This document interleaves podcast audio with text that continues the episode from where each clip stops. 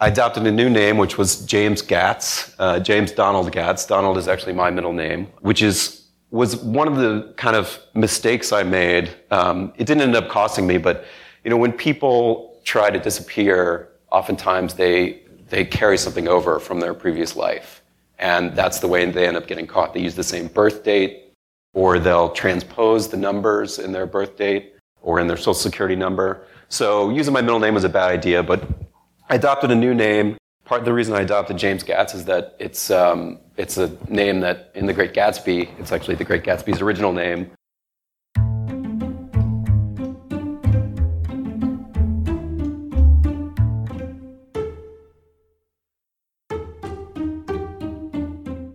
Becoming someone else is so easy to screw up.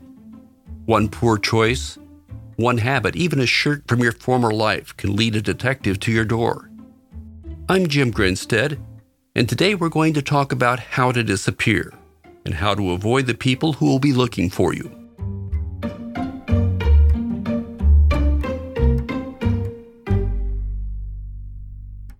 I had a fake ID. You may have seen it. It was uh, it was actually like a university ID. I called myself a visiting scholar because creating a regular driver's license or passport would get me into legal problems. So I mostly tried to sort of stay within the parameters of, of this low level ID. And then I would often tell a story that I had, I had lost my driver's license, but I had this scholar's ID and I had this credit card and was that enough to get me by? And at most hotels, at most places where they kind of routinely ask for driver's license for no apparent reason, that was enough.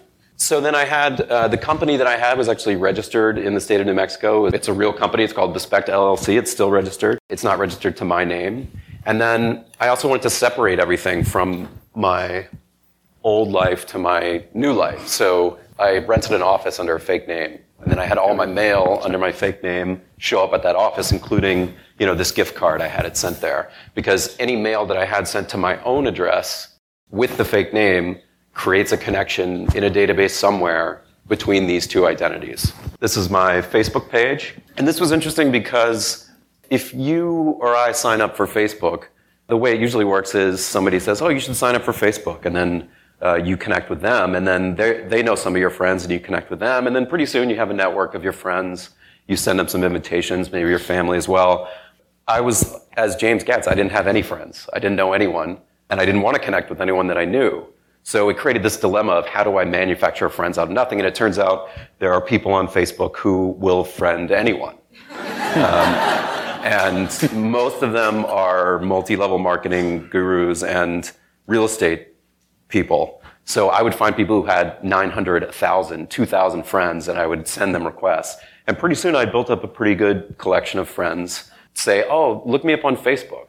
And it created this perception that I was a real person. Like, you know, who would concoct this entire identity with business cards? And it just gave an authenticity. So it was kind of looking at both sides of this question that people could use my old information to track me, but I could also use the whole idea of digital identity to develop this new person who would have a backstory because he existed online.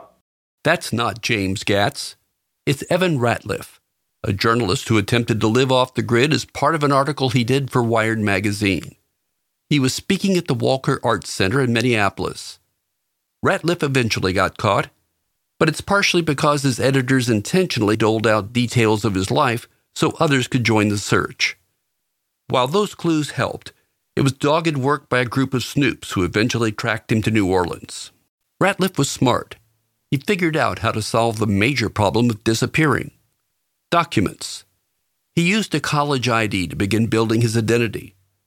Others may not have the charm or ability to pull that off. In that case, you may go the illegal and expensive route. Sky News in Britain reported on the arrest of a gang that was in the business of creating fake identities.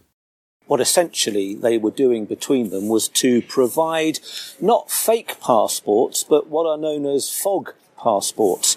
So those are fraudulently obtained genuine passports most villains who go on the run have to rely on stolen or forged passports, and of course, they always run the risk of being easily detected if they're stopped, if they have to cross borders where checks are done, or if they have to check into hotels. It's very difficult to go on the run with a fake passport. Um, but these were genuine passports, and this essentially was how it was how, how it worked. Anthony Beard was one of the three. He targeted vulnerable passport holders, genuine passport holders. They were often people with drink or or drug problems who were unlikely to travel.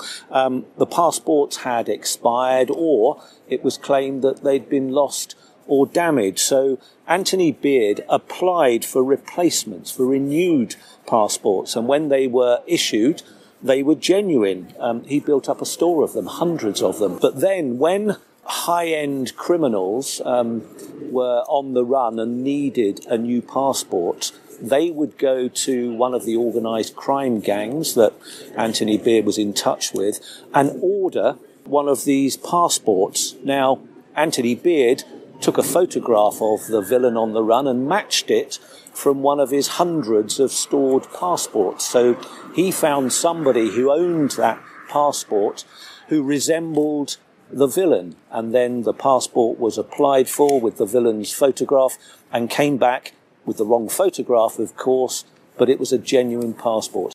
Of course, a valid passport is much stronger ID than a college ID, so it can be used for a multitude of other documents the ability to open a bank account, get electricity and water for the apartment you just rented, and more. You could go the illegal route again, but that's expensive, and you still must have enough cash to pay for food, housing, and transportation until you can get steady income. Still, you're off to a decent start, unless you live in Australia. Security officials there told the Australian Broadcasting Corporation how they tried to solve the passport problem. The first is to establish whether this new photo belongs to the same old Jonica as they have on file in their client history. And while our pathetic attempt at fraud is obvious, imagine how tricky this could be with a family member, even a twin. The second test is this face being used elsewhere under another name. We have something like 22 million images in our gallery. Uh, our computer system does that in a fraction of a second, incredibly fast. A person trying to match that image against that number of, of photos is, is impossible. I'm a summer guy. I'll be on the porch, enjoying a cool drink and reading. Doesn't get any better unless someone else does the cooking. I'm not going to spend a day in fresh air only to eat processed foods. If I'm not eating fresh, I'm wasting one of the best seasons of the year. Fortunately, Factor comes to my rescue. They send fresh meals to me that can be cooked up in minutes. I can go back to the porch with a great meal and enjoy the sunset. I'm not into program diets. I like the chef's choice meals, but if I wanted keto, protein, vegan, or anything else, they can provide it. Premium meals could include steak, shrimp, broccolini, or asparagus. The meals come prepped and are customizable. You can get add ons for breakfast, lunch, or snacks. And when I head out on vacation, Factor will pause my service until I get back. Plus, I love to grill, so I can choose one of Factor's meals during the week and fire up the charcoal on weekends. Be good to yourself. Enjoy the warm weather, great foods from Factor, along with some money saving discounts I'm about to tell you about head to factormeals.com slash scamsandcons50 and use code scamsandcons50 to get 50% off your first box plus 20% off your next box. That's code scamsandcons50 at factormeals.com slash scamsandcons50 to get 50% off your first box and 20% off your next box while your subscription is active. If you want to be extra cautious, you may want to change the way you look before picking out that shiny new passport. Did you know there's a CIA position titled Chief of Disguise? How freaking cool is that person? I was Chief of Disguise for two years. I was Deputy Chief of Disguise before that. Chief of Disguise has a worldwide staff. We always have in the back of our minds this memo that the person, the foreigner, is going to take back to his office and say, Oh, I met with this American. And everything in his description of the American that he met is going to be wrong. From the hair color, length, is it curly or not? Color of eyes, it's going to be wrong. Does he wear glasses? It's going to be wrong. Does he smoke? Is he married? Does he have a gold chain around his neck?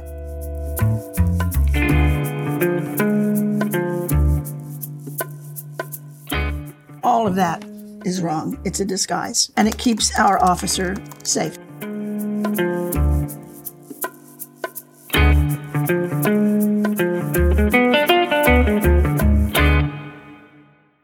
That's Jonna Mendez, former CIA officer and a founding board member of the International Spy Museum, answering questions from X or Twitter or whatever it's being called by the time you hear this. A former CIA officer has another point of view, saying that disappearing isn't as difficult as one might think.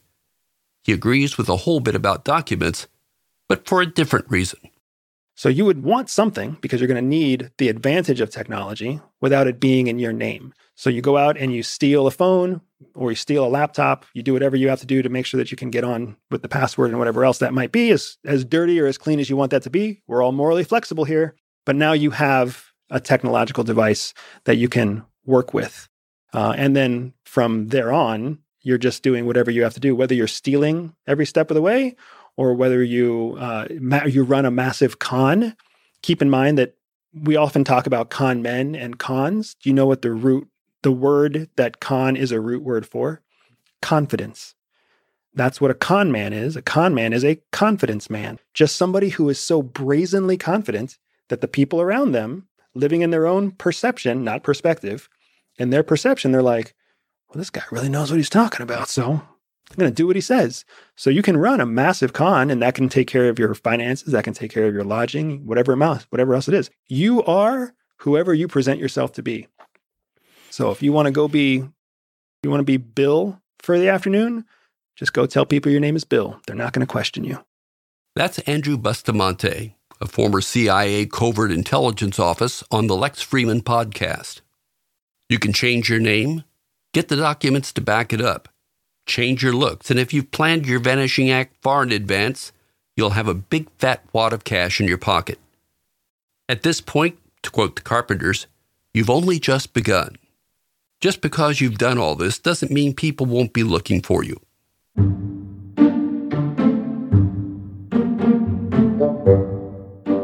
They won't know that you've disappeared voluntarily.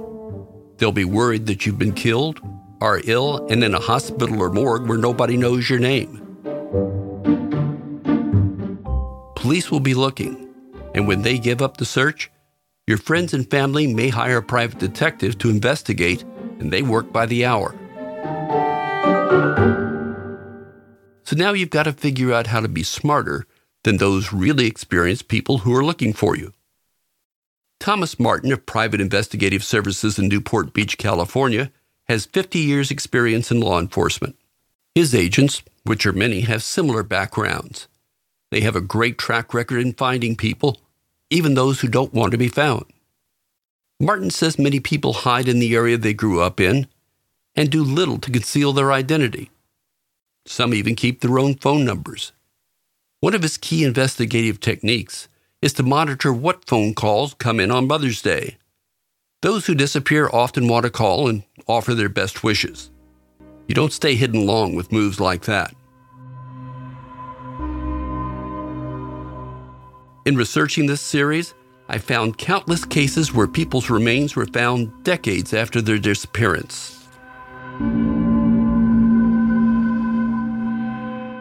A woman was found in Puerto Rico nearly 50 years after she went missing. She was homeless and believed to have dementia. She couldn't tell authorities how she got there from the mainland and what happened.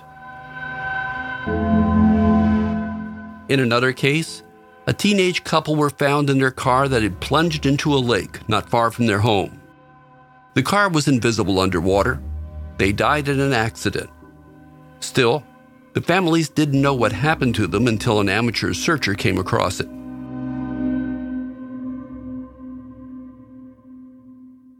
Hi, Hi, Vanessa. Hi, Amy. And hi, True Crime fans.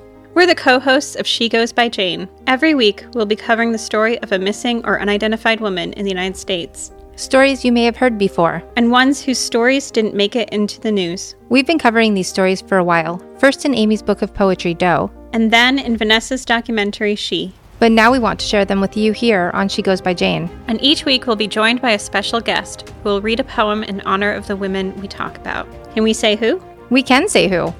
We'll be joined by actresses like Coco Jones and Gabrielle Ruiz, And musicians like Stephanie Quayle and Kelly Moneymaker, along with authors like Louise Penny. and Catherine McKenzie. So check out She Goes by Jane wherever you get your podcasts, or check out Evergreen Podcasts and their true crime channel, Killer Podcasts. We can't wait to bring you these stories. I want to be clear once again. The number of people who voluntarily disappear are few. Some come back, and we'll hear from the wife of one of those people in a later episode, but we can't know how many were successful in disappearing because searchers didn't find them. If you want to avoid being found, then don't be in any of the places where they'll be looking. Let me tell you what those are. The first thing, and I can't emphasize this enough, is that you don't have to wait 24 hours to report someone missing. Some unenlightened police departments will tell you that you must wait. Some private detectives won't take a case until they've been missing 72 hours or longer. The smart ones get on it right away. Why is that? Most people are found close to home. They're found closer to home if the search starts quickly. Conventional wisdom also says to put up flyers, try to get the press interested, talk with friends and relatives. Most of this is likely obvious to you. These things are based on the assumption that the person did not voluntarily go missing, which gives the person who wants to vanish more time to get wherever they're going. In the next episode, we'll talk about where that might be. Those are the quick and dirty things the family can do, but there are traditional steps most search and rescue teams use. This list is from Kentucky emergency management officials, and I'll go through it with AI voice Michael. Three main pieces of information are important. The first is the place where the person was last seen, such as a park. Imagine someone lost a silver dollar coin in a child's sandbox. When you begin looking for it, you simply shuffled the sand around hoping it would turn up.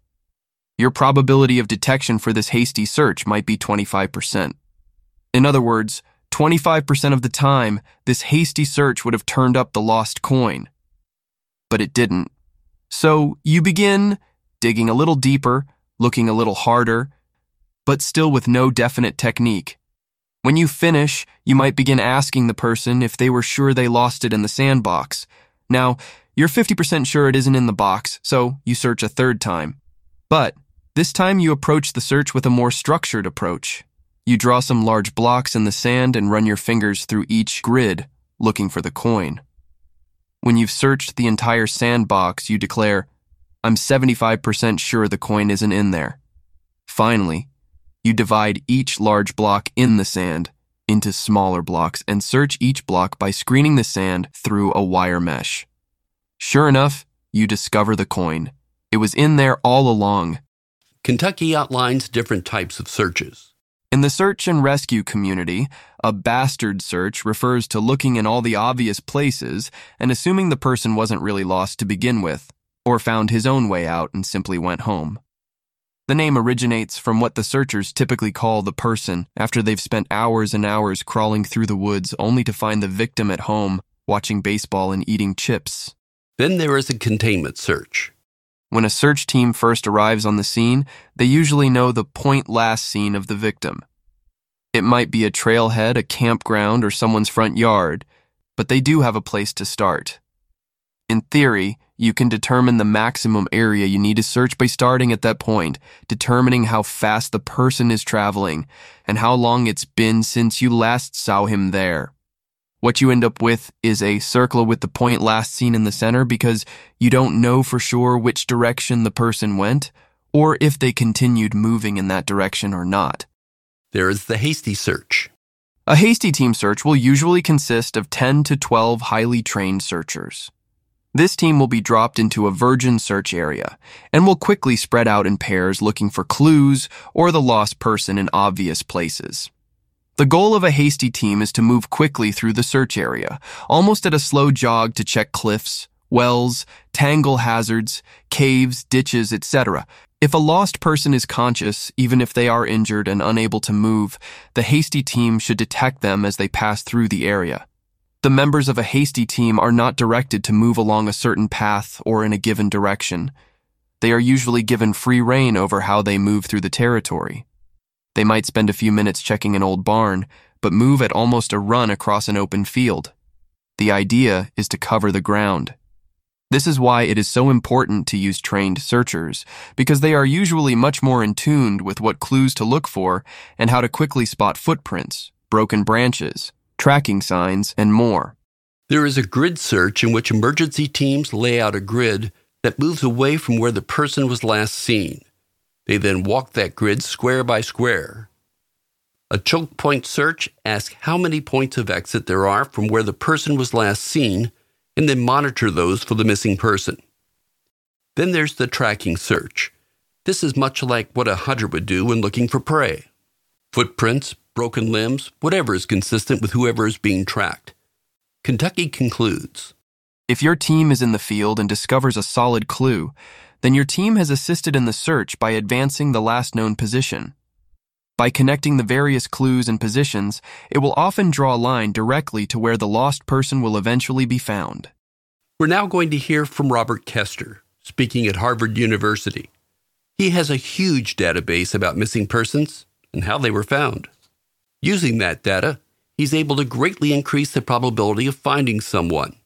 He's developed a technique called lost person behavior Koester compares search and rescue operations to mysteries, where it's not who done it, but where done it. I'm kind of fond of saying, I'm really good at telling you where a hundred lost people are going to be found. For our unique individual, eh, it can be difficult. And finally, the, the key question is, where are they now? Koester's going to get geeky here, but then he's a database guy, and that's what they do but it does illustrate where and how modern researchers go about their business, making it easier for those wanting to vanish to do so. It also points out that the research does not include people who've gone voluntarily missing. One, because it's rare, and secondly, if they've been successful, researchers won't be able to find them. We have a missing 11 year old female. She has Asperger's, which is at the, the high end of the autism spectrum disorder. She told her mother she was, was going to go out and film a nature video. She was last seen at her house. Quick search of the immediate area located her bicycle. That's where our search effort's going to begin. Now, imagine for a moment you had only been on eight searches in your entire search career. You had looked for a missing hiker. You had looked for another missing hiker. You looked for a guy who fell off a raft into swift water. You looked for somebody who had dementia. You looked for a 10 year old boy. You looked for a 16 year old boy who has autism, another dementia subject, and a despondent subject. Of those searches, which would you predict would actually give you the most information of where to look for our missing 11 uh, year old? Now, this turned out to be a four day search because the search planners initially kind of ignored this approach tried to base it upon investigations. Investigations said this subject hated to get her shoes muddy. Therefore, they excluded looking in the woods. It was a non searcher who got a message from God that that was a good place to go look. And that's where she was found, just a little bit outside the 25 percentile, which should have been a primary search place to look. She was, she was fine. And, uh, the stuff about the shoes, she was wearing her mother's shoes that day.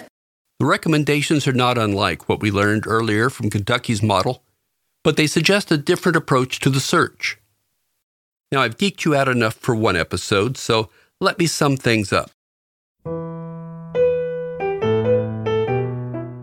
We've learned how to disappear, how to get documents, and other items you'll need to create an entirely new person. And I want to emphasize that a lot of cash is important. Then you have to stay hidden and avoid the tactics searchers typically use to find people. In the next episode, we'll look at places you might go and how the missing deal with the loneliness of giving up everything.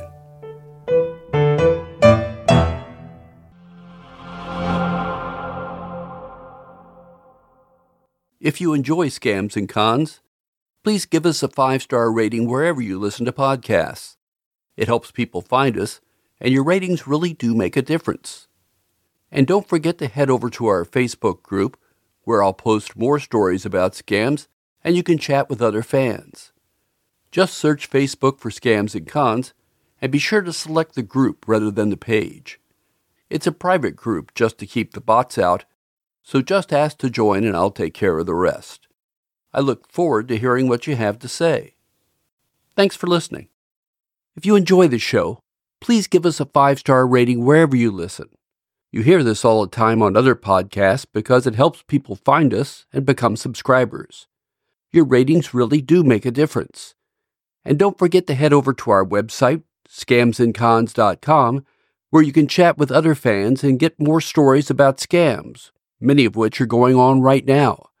I look forward to hearing what you have to say. Thanks for listening. If you enjoy the show, please give us a five star rating wherever you listen. You hear this all the time on other podcasts because it helps people find us and become subscribers. Your ratings really do make a difference. And don't forget to head over to our website, scamsandcons.com, where you can chat with other fans and get more stories about scams, many of which are going on right now. I look forward to hearing what you have to say. Thanks for listening. Scams and Cons is a member of the Evergreen Podcast Network.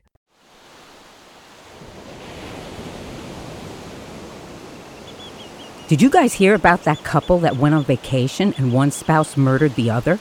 In fact, the entire vacation was planned just so that they could make the murder look like an accident. Ah, so like a slaycation.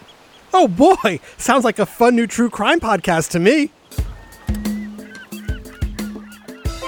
On every episode of Slaycation, we'll examine true cases of people who were killed while on vacation. Was it murder?